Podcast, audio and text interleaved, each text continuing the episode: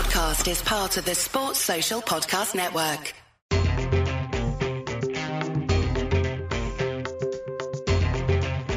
You're listening to the Armchair Cricket Podcast.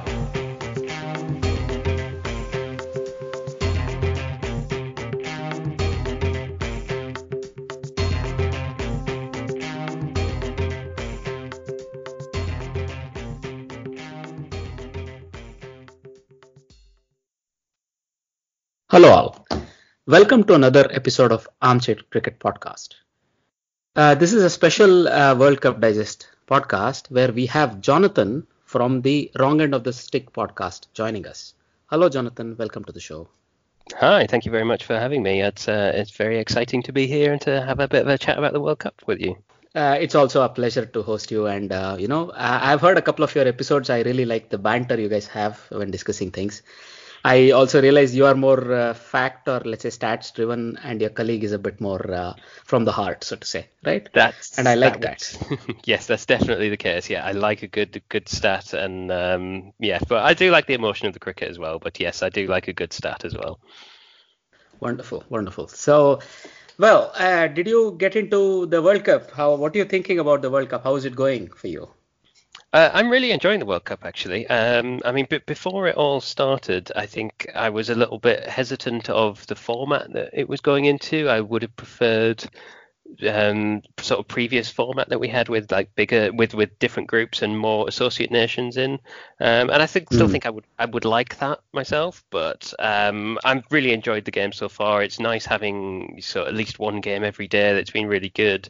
Um, and it's it's it, it's done well in terms of just raising the the awareness of cricket uh, in this country really. Um, and we've had some really good games as well. Um, it's I did fear before the whole tournament started that um, we were going to get a lot of sort of 400 plus scores, and it wasn't. It was just going to be batting, batting, batting, and not not particularly interesting games. But it's really not turned out like that at all. So it's it's been much more interesting and varied games um, from what we've seen so far. So long long may that continue and get a few more um, close close games that we can watch. Indeed. Well, I mean, look, uh, even uh, you know after 34, 35 games into the tournament, if there is a chance that eight of the you know 10 teams can qualify for the knockouts, that's fantastic, right? From uh, you know an encouragement perspective and from a competitiveness perspective, that's a very good tournament, I would say. I was also a bit worried earlier. There may be a few dead rubbers and there may be too many one-sided contests. But that is indeed not the case. You're absolutely right that uh, you know this World Cup keeps us very engrossed. And uh, yeah, for example, if you were to start off with uh, match number 33, this was on 26th uh, when you know Pakistan took on uh, New Zealand, right? Uh, did you have a chance to catch this match?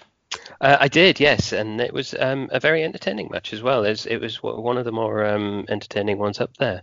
Um, so if I if I sort of run us through it, so um, so Pakistan um, were bowling first, um, and they obviously have taken the victory in this one, but it was quite a tight game actually. Um, and New Zealand have been one of the teams that I've been uh, really impressed with with how they've played so far, and, and even when they've got themselves into trouble, they they seem to have sort of found a way to win up until um, this game actually. So it was really interesting uh, game to watch. Uh, so um, yeah, it, it's it's been a, a- a really uh, interesting game. Um, uh, to see. And uh, yeah, it was it was one with uh, with with a lot of interest, particularly given that New Zealand are going to be sort of in the semi final and, and seeing how they may progress against some of the bigger teams. Really. Indeed. Would you like to take us through the score uh, highlights, maybe? Yeah, sure, absolutely. Um, so, um, well, New Zealand, if it's the sort of the biggest feature of New Zealand's uh, innings was really the the loss of the early wickets. Um, so they came out and Martin Guptill was out very quickly in just the second over um, to leave the scores at, at five for one. Um, and then they also lost Colin Munro and Ross Taylor within the first 10 overs as well, which left them on uh, a 38 for three. Uh, so they're struggling a little bit there, and, and I think sort of batting depth is one of the, the areas where they may not be as strong as some of the other teams in the tournament, and um, as it sort of pro- proved to be later on. Um, so um, Kane Williamson um, did uh, sort of made a bit more of a, a contribution. He um, he came in uh, and made a 41, um, and he batted sort of for, for a while in there. They lost Tom Latham as well, which left them at, at 44 for um, 46 for four, sorry, um, and uh, obviously Williamson um, did himself go out, um, uh, which left them at um, sort of 83 for five. So it's it's they, they struggled early on in their innings, but they did then get a, a, a partnership together, and uh, Neesham played uh, what I thought was an excellent innings. And he he did um, what uh, a lot of England players couldn't do, and, and sort of adapted himself to the conditions, and and uh, played uh, a game that's probably not the most natural to him, really. Um, and he got a 97 not out off 112 balls, so um, I thought that was a, that was a very good uh, performance from him, and uh, and good to see. Um, so he made the majority of that with Colin de Grandhomme as well. Um, who made 64 before he got run out. Um, and then Santner came in for, for, just a few runs after that. So they, they made a total of 237 for six off their 50 overs, uh, which I have to say did always feel um, a little short um, on, on on that game. Um, and I think I think the so the pick of the ballers for, for Pakistan would have been Shaheen Afridi, um, uh, who got three for 28 off his 10 overs, which is uh, fantastic figures um, there. So um, yeah, and then and then Pakistan was uh, was a much um, better performance batting wise from them. Again, um, uh, there was still uh, a couple of early wickets in, in sort of the first ten or so uh, overs. They lost uh, Imam ul Haq and Faman, uh, Fakhar Zaman. Um, for 19 and 9 respectively.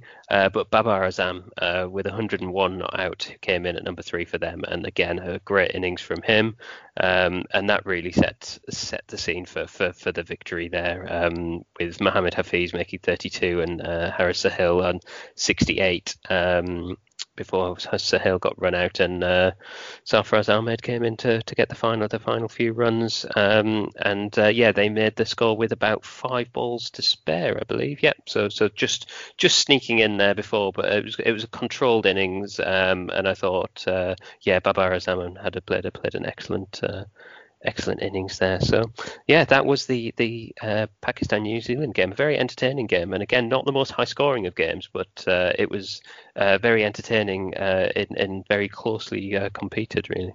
Well, um, first of all, usually New Zealand don't get a very strong start. Uh, Martin mm-hmm. Guptill hasn't really fired this tournament, neither has Colin Munro, though they keep them together. I don't know why they have not brought in Henry Nicholls for, let's say, Colin Munro, right? Mm-hmm. But once these both have failed, uh, usually Williamson and Ross Taylor bring up, uh, you know, the total to a place where there is a steady platform on which you can build. Yeah. Right? It, this is one of those matches where Ross Taylor failed, and so did Williamson by his lofty mm-hmm. standards. Let's say Tom Latham has been a complete failure. He's one of those second liabilities. He could be another case for Henry Nicholls to replace uh, in the 11, but I think because he's the keeper, he gets to keep going, right? Yeah. Jimmy Neesham and uh, Colin de Grandhomme, uh, as you say, that was a wonderful, wonderful partnership. Look, at 4 for 46 or 5 for 83, it could be a 130 all out from that point, right?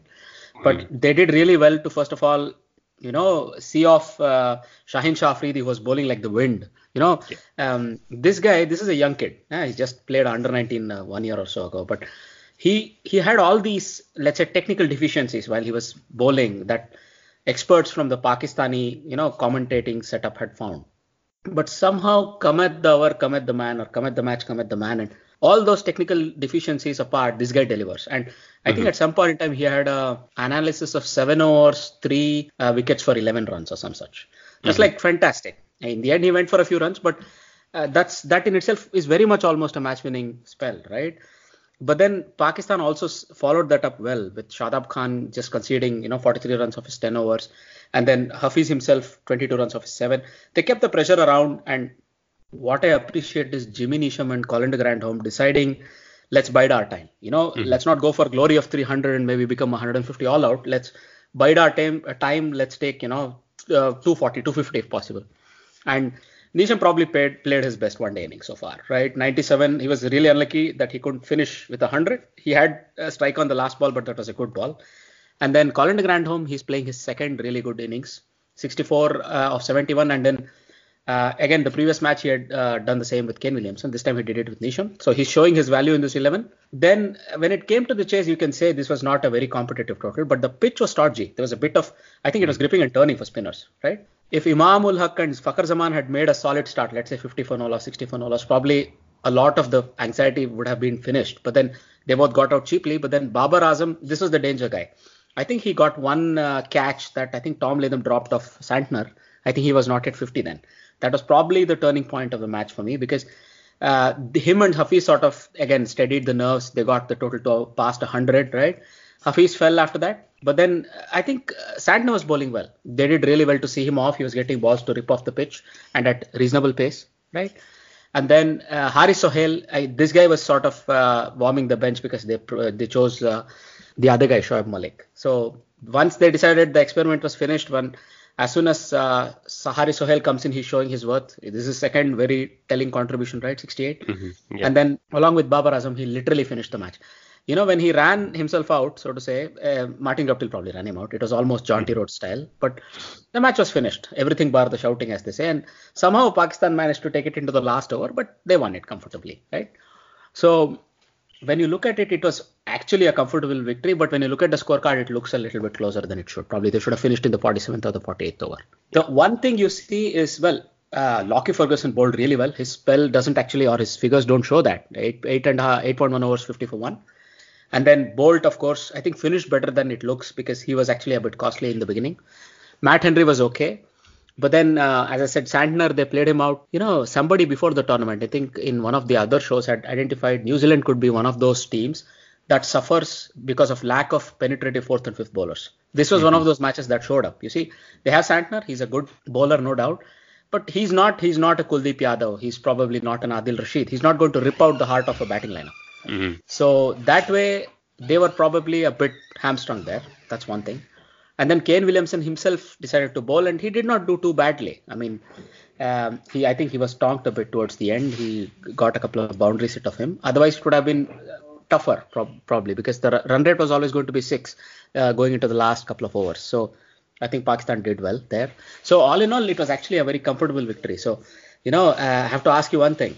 Uh, do you believe in all these coincidences that people comment about about the 1992 World Cup and the uh, 2019 World Cup? Um, in a word, no. Um, I think they've done very well so far, Pakistan, and it's really quite spooky when you see sort of the results that they've had so far. Um, and it wouldn't surprise me if they make the semi-finals, but I can't see them going on to repeat the '92 uh, heroics. No. How about you? Mm-hmm. Well, I mean, my heart says that's a likelihood, but my head says you're absolutely right. I mean, what are your, let's say, observations as to why they can't go all the way when it, when we talk about Pakistan, for example? You know, there are all these coincidences here, right? But something something in your head tells you this might not be uh, that team of 92. So, what do you identify as those points, maybe?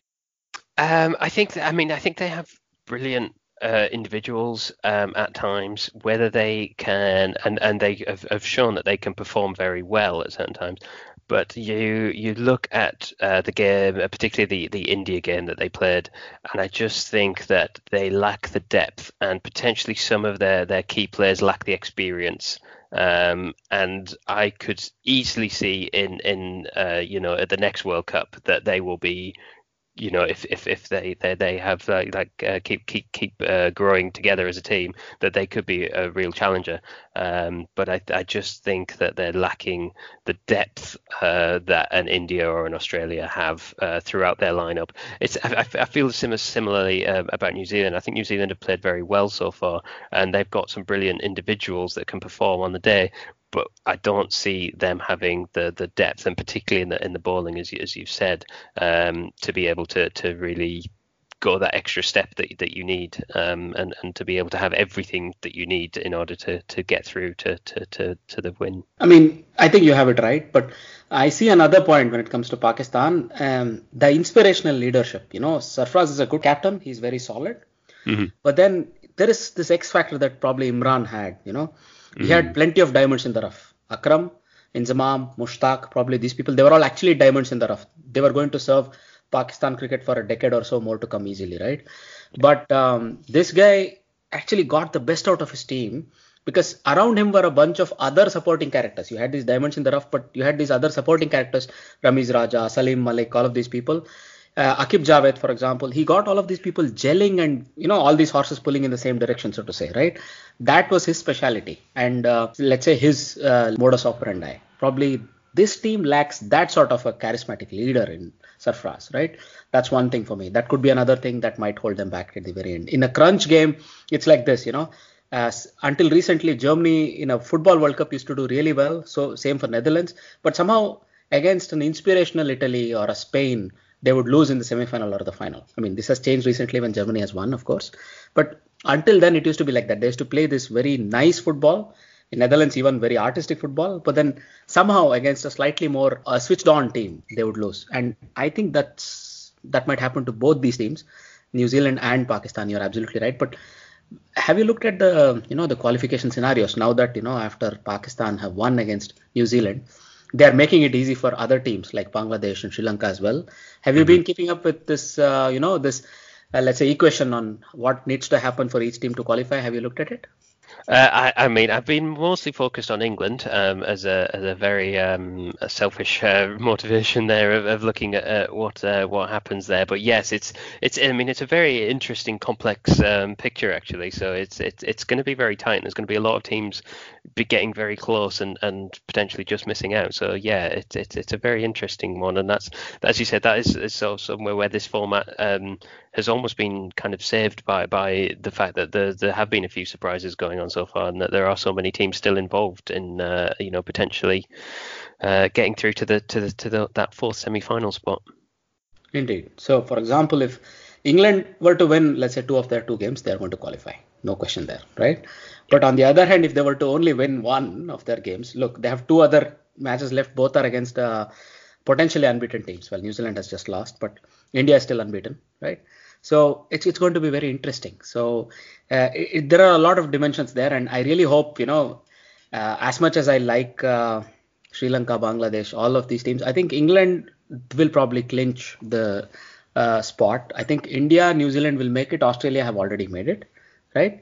So England will probably fight the rest off and they will make it comfortably. And I'm actually backing England to actually win the tournament. What do you think? Um, before the tournament started, I, I probably would have agreed with you. Um, at the stage we're at now, with the performances we've seen so far, uh, I think India will probably be the team that will take the overall um, championship. Um, in terms of getting to the semi-finals, I'm not as confident as you are about England getting through. Um, I think the India game is going to be very difficult for them to win, and then they've got to if they don't win that, then there's a lot of pressure on them for that final New Zealand game, um, and they're obviously then going to be looking at sort of over their shoulder at other results as well. So it's it's going to be it's going to it's going to be a very tight one. I don't think it's going to be as comfortable as you've made it sound. I hope it is, but I don't think it's probably going to be that comfortable. Um, but the the you know I was pleased to see India beat West Indies from a from an England fan point of view because had the West Indies won today, they would have suddenly been you know not far away from being in the mix themselves as well. So that that was a, a little relief for me. But uh, yeah, I think it's going to be very tight. Um, I I hope that England will just scrape through. That's my that's my hope. All right, let's then look at uh, quickly the game today that finished uh, not very long ago. So it was India versus West Indies at uh, Old Trafford, Manchester. Well, India first uh, won the toss and elected to bat. It was it was again one of those with the tournament coming to the end uh, or near the back end of the tournament. A lot of these pitches are used. I think pitches are stodgy. There's a bit of double nature when it comes to bounce or uh, you know sometimes the ball sticks in the pitch. We don't know really, and India found it very tough, right? So. KL Rahul made 48 of 64 and Rohit Sharma, who was going strong, actually was dismissed for 18 by Roach. So Kohli and Rahul kept going, and then uh, Shankar joined Kohli once Rahul was dismissed. Kohli made a well made 72, right? So and then uh, Shankar could not keep him company, neither did Jadhav. Then it fell back on the old firm again, Mr. Dhoni, and he was very slow. And I think there's a lot of criticism of the way he was playing in the social media, but then this time he was able to bat enough time to get to you know strike rate of 90 in the end. He made 56 of 61. Hardik Pandya played a very important role. He made 46 of 38 and made sure there was no pressure on Dhoni right up to the 45th over or so. All in all, India came up to 268 for seven, right? So Cottrell took two for 50, Roach three for 36, and then Holder took uh, two for 33. All excellent bowling. I think uh, Carlos Brathwaite was a bit costly, uh, gave away 33 runs in his three overs, and then Oshane Thomas as well gave away 63 runs in his seven overs. So when it came their turn to bat, I think the Indian seam bowling is really chomping at the bit, so to say. So Shami and uh, Bumrah started really strongly. They were really denying runs to Gayle and Ambrish. And Gayle got out to Shami. He was caught for just six. And then Ambrish, who was sort of showing a lot of maturity, he was taking time absorbing the pressure, made 31 of 40, but then was out LBW to Pandya.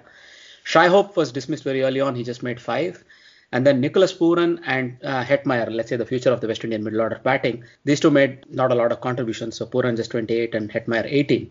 That meant now it was middle lower order. Usually their middle lower order somehow contributes, somehow makes up. Yeah, they almost did that also in the New Zealand game, that thriller, right? Unfortunately, in this game they couldn't. So Holder made six, Brathwaite one, Allen zero, and then it fell back on the tail enders to try to stretch the game, but they couldn't do much. So Roach made 14, Cottrell 10, and then they were 143 all out. When it comes to the bowling figure, Shami was again excellent. He finished for another with another 4 4, 4 for 16 in his 7 overs or 6.2 overs. Bumrah took 2 of 9 of 6 overs, so this is how restrictive he was. He was unhittable literally today. And then Pandya took 1 for 28, Kuldeep Yadav 1 for 35 of 9, and then Chahal took 2 for 39 of 7 as well.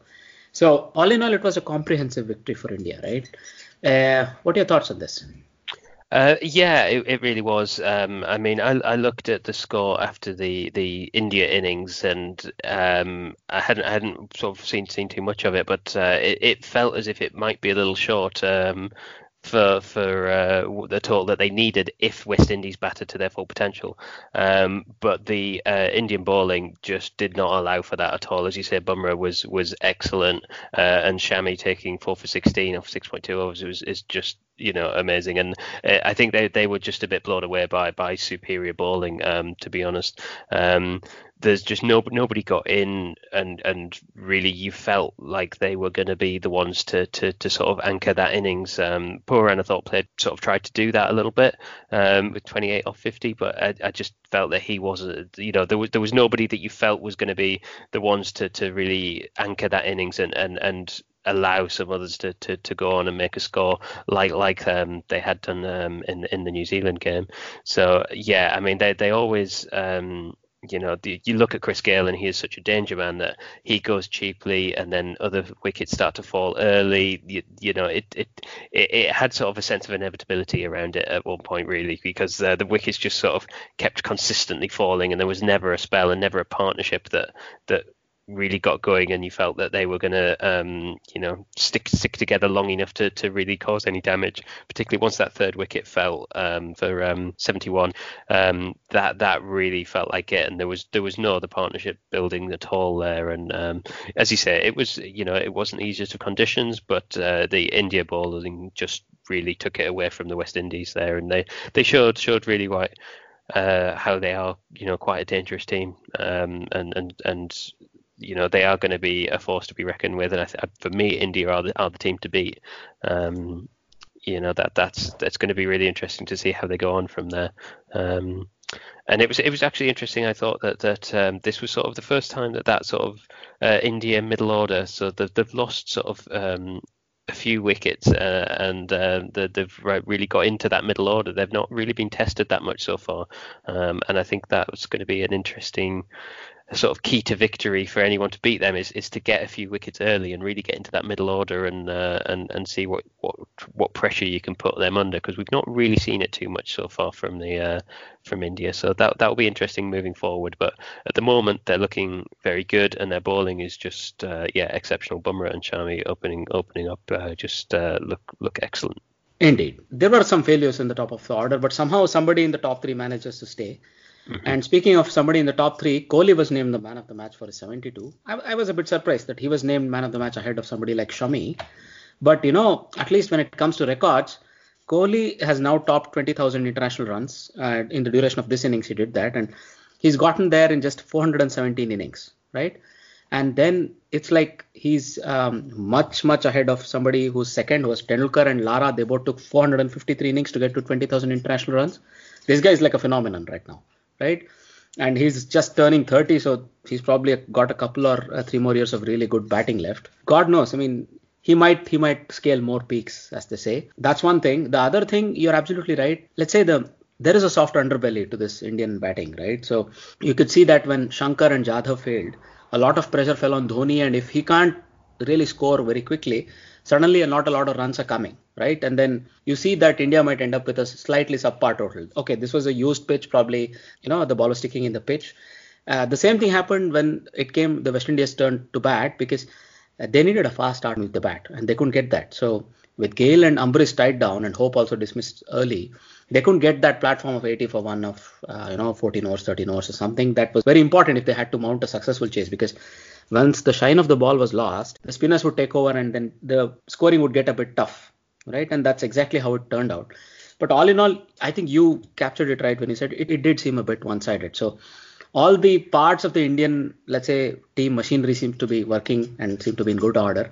So, you know, as you say, maybe they have a good chance as well. Maybe they may go all the way in this tournament. Now, if you were to go on, if you were to look at some of the World Cup news, so did you see that uh, Gayle, Chris Gayle, who had announced that he would retire after the World Cup from one dayers, has done a U-turn? Did you see this? I did see that. Yeah, he's he's he's decided that he he may go on and may play in in as I think all formats of the game he was suggesting. Um, so yeah, I'm not quite sure uh, where that will sit and how that how that will take going forward. But uh, and I thought it was interesting timing in when he's announced this as well. Sort of partway through the tournament as well as well when they're uh, they're sort of getting into things. So yeah, I thought it was a, a very, very interesting announcement. But um, mm. he is he is such a, a well known figure in, in the world of cricket that um, you know he's always going to garner sort of that, that kind of interest, and it will be it will be interesting to see how this uh, West Indies team sort of build around him and how they, how they use him with that because they've they've got some good young talented players and it's going to be interesting to see how he fits in with that um, sort of over the next few years really. Look, he's also done a U-turn on the test matches, so he wants to look like it looks like player test match as well against India. He's sort of declared himself available for the test matches and the ODIs, but not for the T20s. And mm-hmm. now he says he is going to retire after the India tour. So I don't know what it means. Maybe you know he's trying to see how his body is holding up uh, with some rigorous matches coming up in the World Cup, and maybe he says, you know, I'm ready for a test.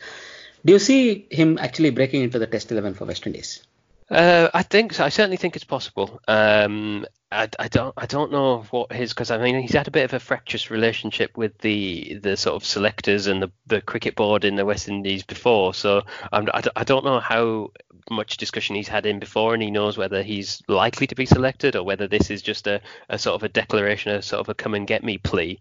Um, but I mean, I, you know, I think for Chris Gayle uh, in form would probably hmm. certainly be on the fringes of that team and for, for the test, yeah, he could certainly have an impact. Um, but but whether he will make it and, and what that relationship will be like, I don't know. So it's going to be really interesting to see uh, going forward look, at least the acrimonious uh, relationship is probably a thing of the past with, uh, you know, the former manager of the World T20 team now being the head of WICB. There is a chance, you know, that's why he was probably brought back into the fold. Also, other people like Pollard now stand a chance of playing. But at the end of the day, somehow I think the test match team should not be disturbed with Campbell and Brathwaite and all those people opening. They have a steady opening partnership that's sort of doing the job for already a year or so. I would say don't don't disturb that. Maybe he he even though he's ready to play a test, I would recommend maybe he's played his last test, right? But if he wants to play in the one dayers, he should definitely be continued or he should definitely play because even in the previous match he showed that with his 87 that was a good innings, right? In a tough match. So probably red ball cricket, we don't know if his body can stand all five days, you know, being in the field for two days plus, then coming out and batting and keep on batting for a day or two, you know. That's probably a bit tough, but well, it's his call, of course, at the end of the day and the call of the selectors. It is very tempting to not not pick somebody who has three triple hundreds or yeah it's, it's, very tough. I think two triple hundreds. So it's very tough.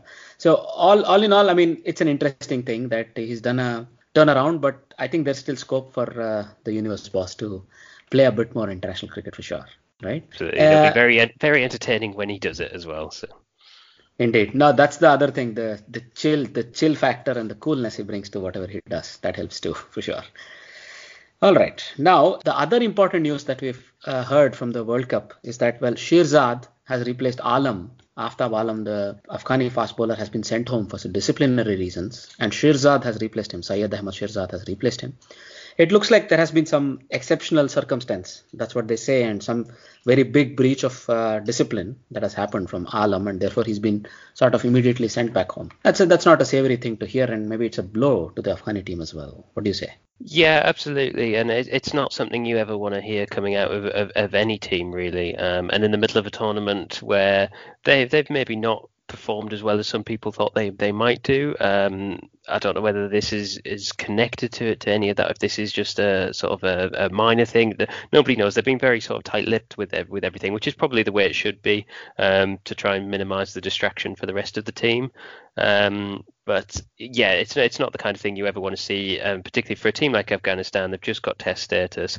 You know, they're really trying to make an impact on, on the world stage. You really want to see uh, their best players and their best team there and performing to their best of ability. So um, I don't know what it is, but it'll be an interesting one. I mean, there's there's parallels um, for, for for me from an England point of view with with the Alex Hales debate that's been ongoing, um, and obviously we know a little bit more about what he has done and whether he should be picked. And there's a big debate going on uh, at the moment with uh, with him for for uh, for England, and I don't know whether there are parallels there or not, but it seems to have been um, sort of done very quickly and very swiftly, mm-hmm. and de- depending on what that is, I think they seem to have handled it in the right way. If it had to happen, they've done it in the right way, and it's been handled internally. And you know that let's let's just try and get on with the tournament and focus on the players who are left now, really. So um, yeah. yeah. You're probably right, but you know, they say some off-field disciplinary violation, so it, it, it might be something serious. So we'll have to wait and watch to see what comes out at a later stage, if at all, right? Well, if you look at Hales, we know he failed a drug test, preseason drug test, but you know he was deselected. Air quotes. They would not use the word dropped, but they use the word deselected and they sort of felt he was not belonging to the culture of the team. That's why he was deselected. He was not respecting the team enough to make sure you know he would not cause such a fiasco and cause uh, distractions unnecessary distractions to the team. As a result he was deselected. That's the narrative we get from ecb right? But then given that jason roy is struggling for fitness and then you see this big chasm right at the top of the order based on not firing it sort of makes sense he walks back into the team. But then there is also the ethos of this team that they have invested in quite a lot since all all the way since the last World Cup. I think they are very serious about how they play the cricket both on and off the field. Right? Mm-hmm. He himself knew this was probably not going to affect his chances of playing the World Cup because it was in the past. But then probably because of such a irresponsible uh, event, they decided to deselect him. So I think I think he would still not be welcome into this 11 simply because of uh, that the attitude that he carries with himself, so to say, right? But then if you just keep out those things and if you were to look at cold facts, he's probably the best opener uh, in a limited overs game for England and he should be there, right? Mm. So we don't know how it's going to go, but it would be interesting if England were to get him back, don't you think? Absolutely, yeah, it'd be really interesting. Uh, the thing that, that that sort of slightly annoyed me about the way it was handled from an England point of view is that they picked him in the squad when they already knew about all of the the drugs and everything else that had happened and then when it became public then they dropped him and it it, it seemed pretty poorly handled from a, from an ECB point of view. Um, if they knew about it all beforehand, they should have just not had him anywhere near the team and, and not even had him in the discussion, and then that would have sort of made things a little bit smoother, I think. But they they tried they tried to fudge it. It, it kind of blew up in their face, and um, now they're left in that position where it's it's very difficult to see them going back. I, I suspect what they will do is do everything they can to get Jason Roy um, fit and playing and ready for the India game um, because I, I don't see how they can bring him back um, at this stage, to be honest. So uh, yeah, they've, they've sort of, I feel they've, they've a little bit shot themselves in the foot in the way that they handled it. But if it's right for him not to be there, then they, he just should have never been anywhere near the, the squad to start with. But uh, yeah, we'll see how we go. But I, I expect Jason Roy to be, uh, even if he's standing on one leg, then um, you know, then then I think he'll be in. You're probably right. I think Jason Roy is also a very consummate team player, and the you know the quick starts he provides. And if he's back in the eleven, I think Jonny Bairstow also so so to say regain his mojo. Let's see how that goes, right? Yeah. Moving on, if you were to look at um, some news from outside of the cricketing field, at least the World Cup, we've just got to know that Marcus Trescothick has decided to retire at the end of this county season. So, what are your thoughts on this, Jonathan? Uh, I, I'm I'm sad to see him go. He he is uh, he is one of my favourite players. When I was sort of uh, growing up, he was he was like the the opening uh, batsman for England Test team. Um, you know, I mean, he's had an excellent career. He is now uh, 43 years old, so he's he's gone on playing for a long, long time.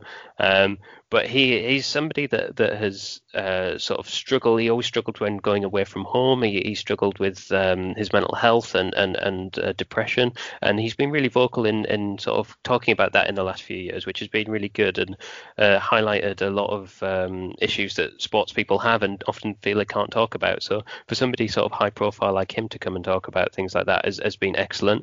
Um, but he's just an excellent, excellent open opening batsman. He's left left hander. Um, he had great um, partnership, particularly with uh, sort of Michael Vaughan and and, and people um, sort of around that era, um, and just just one of one of the sort of most naturally talented, uh. He, he's just a, a, great opening batsman for, for England, and uh, it will be a shame. He's he's played for um, uh, Somerset, and he's been an absolute stalwart for them over the last few years since he's retired from the England scene, um, and just goes on to get big big scores. And uh, yeah he's he's he's just an an excellent all-round cricketer and a, a, genuinely nice man from everything that you can hear about him. And he's he's done an awful lot for both England cricket and and for for, for sports people around the world. So um, yeah it's it's it's sad to see him go but um, yeah. So indeed he, he did really well. And when you look at his you know record internationally it is not very shabby either you know he, he had enough runs internationally. He made 5,825 test runs, average of close to 44, right? And then also 4,335 runs with an average close to 38 for England. That was okay. And when he found it tough to tour, also to decide that he would stay at home, it's not bad. You see that there is still a, a as long a career probably playing for England as outside of it now. And he's done really well because, you know, 19,654 runs for the county, an average of 41. It, it's not it's not insignificant, and of course he has also taken 445 catches, right? Yeah. So all in all, I think he's he retires as a stalwart for uh, Somerset, and uh, you know he would be compared to the likes of you know Harold Gimblett and people like that for the county. So he's done really well there. But yeah, we wish uh, Trescothick all the best once he hangs up his boots with the rest of his career or with the rest of his life and whatever he decides to do with it. Maybe he goes into media, maybe he goes into training. I mean, as a coach, you know, we don't know. Let's see, right? Now, uh, we've covered all the important news that we wanted to do. So we move on to the trivia section. So the trivia question for the previous episode was before the England and Australia game, right? The England Australia game in the World Cup. When was the last time two new ball bowlers took nine wickets among themselves in a World Cup game against a test playing country? So that is the real punch in that. So, well, it was a trick question. Let me be very clear about it. we had a couple of specific users in mind who are always fact finding and who go into it in a bit of detail when we ask a question. So it was sort of targeted at them.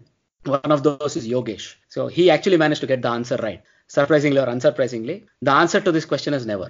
Until now, in a World Cup game, only uh, two times have bowlers, the opening two bowlers, taken nine wickets in a game. So one was Wasim Akram and Shoaib against Namibia in 2003. The other was Sulieman Benn and Kemar Roach, who on that day opened the bowling against Netherlands in 2011.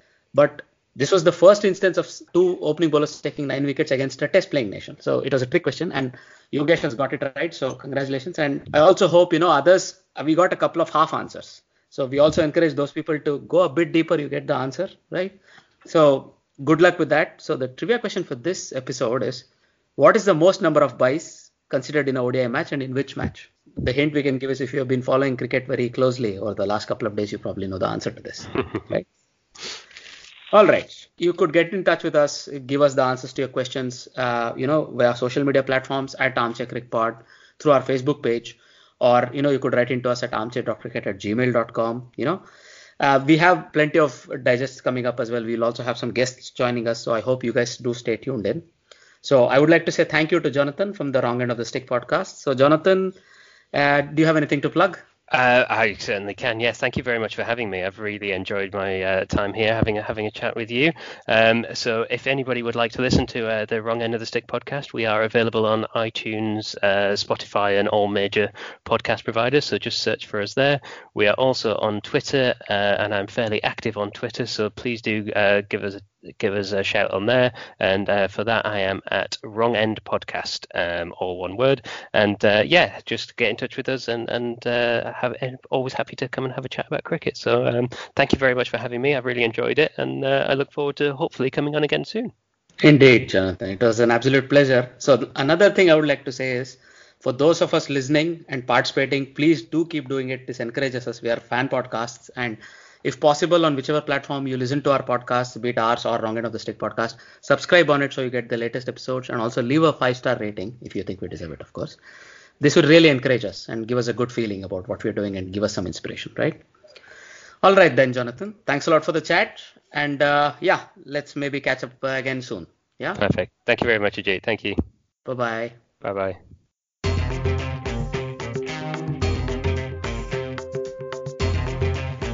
You're listening to the Armchair Cricket Podcast.